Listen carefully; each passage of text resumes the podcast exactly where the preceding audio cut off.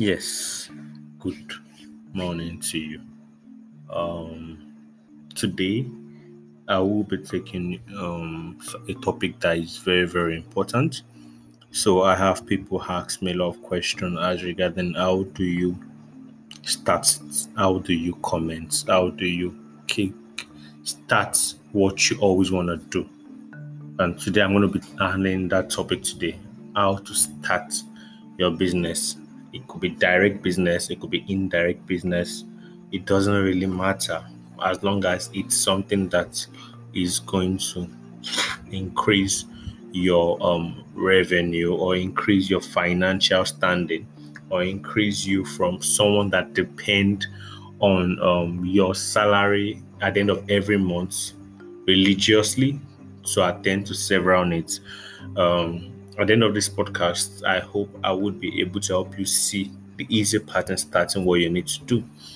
Um, once again, my name is Adini Shuremi, and I am an agricultural um, professional. I have to give you a background about who I am. If you don't know who I am by now, I am someone that started his business in 2016. I was in my final year in school, and I started my business with my roommates, my close friends, and um, we started just like that um, in just less than um, six years from that time. Um, and my guys were doing over two hundred thousand dollars in annual recurring revenue, um, and that did not come by fluke. We went through tough times, we went through hard times, we went through a lot of challenges, but then uh, we got here there were times in 2018 that we could not feed ourselves. We literally could not feed ourselves and we felt like we're losing hope, but we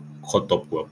So I'm going to share with you something that if you understand it, maybe not today, maybe not next month, but soon enough, you would be in charge of your financial standing and able to take charge. So I've primarily work in the agricultural sector, but what I'm going to be sharing, even though it's going to likely largely cover agricultural sector, its necessary does not mean that it can be used elsewhere. You see, the first principle of starting a business and making it in business is understanding that business is a transaction.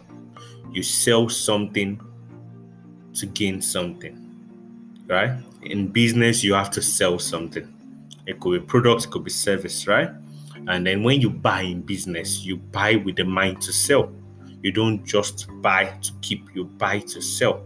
So uh, an example is if you in agriculture sector now, if you want to sell land, uh, premium land to people, you need to buy it first, right? Because you when you were when you were created, they didn't create land on you, they didn't create land inside you. If you inherited the land, it's because that land someone else obtained it before you, right? and then uh, if you now want to now sell is either you're selling what you have or you're buying what you want to sell so um, business is a process or is a result of transaction you need to understand this to be able to succeed in business if you're not transacting you can't say you're in business. And it's very very important. You're not transacting you're not in business. You're transacting then you're in business. Now after you now even now learn to transact now what do you transact?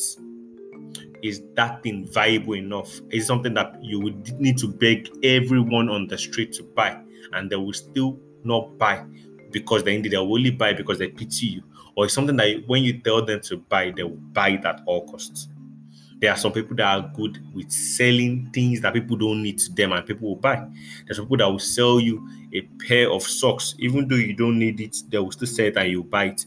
It's a skill that has been has been um, built up by mastering in a simple art of illusion in selling. So if you don't understand that skill set, you can't even be able to sell something people don't need. So I would advise you sell something people need, sell something people can relate with, sell something that people are in need of. So in the agricultural sector, what do you sell? Right? You can sell produce, what you plant, you harvest it, you sell it, right? Uh, you can sell services. You can build a software in agriculture and sell to those that are in the end of the software.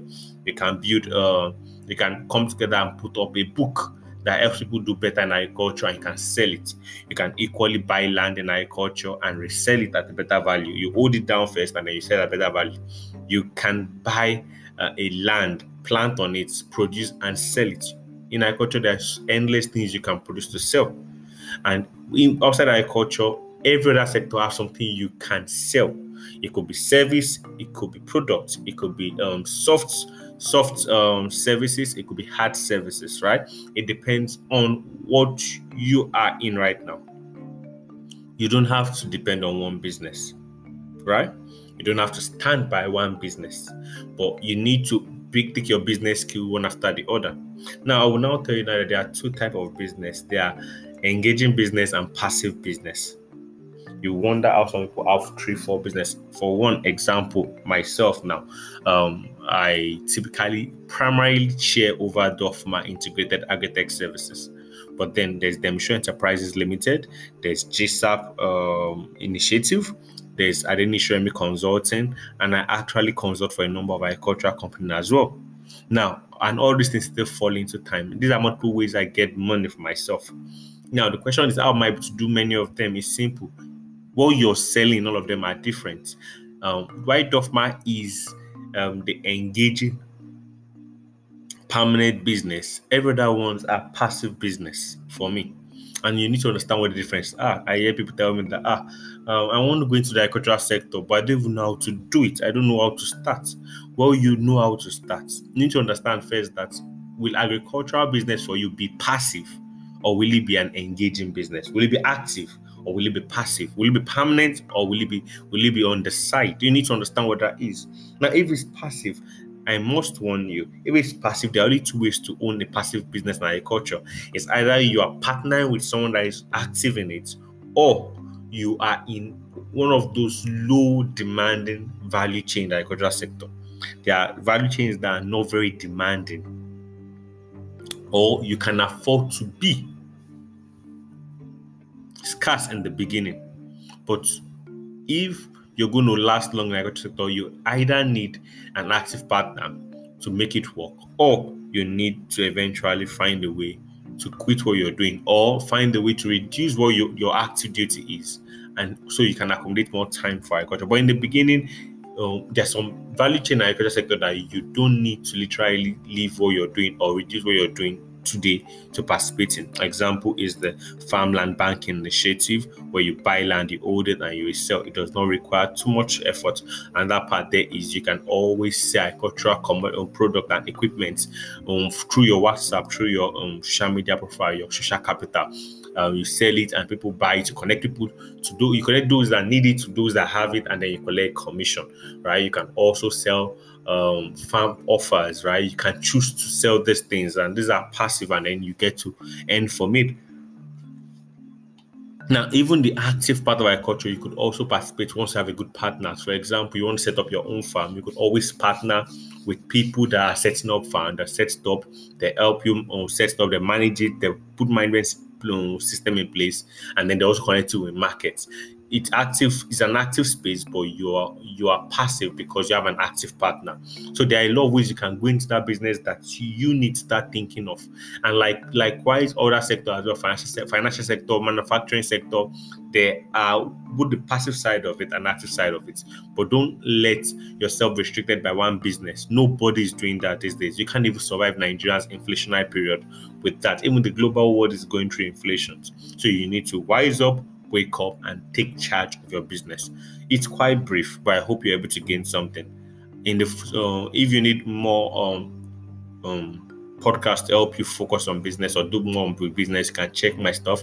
I've got how to remain focused in business on my podcast. I've all, I also have um, how to break through in business. Listen to those two things, and I'm certain that your journey in business and development is just going to be stellar.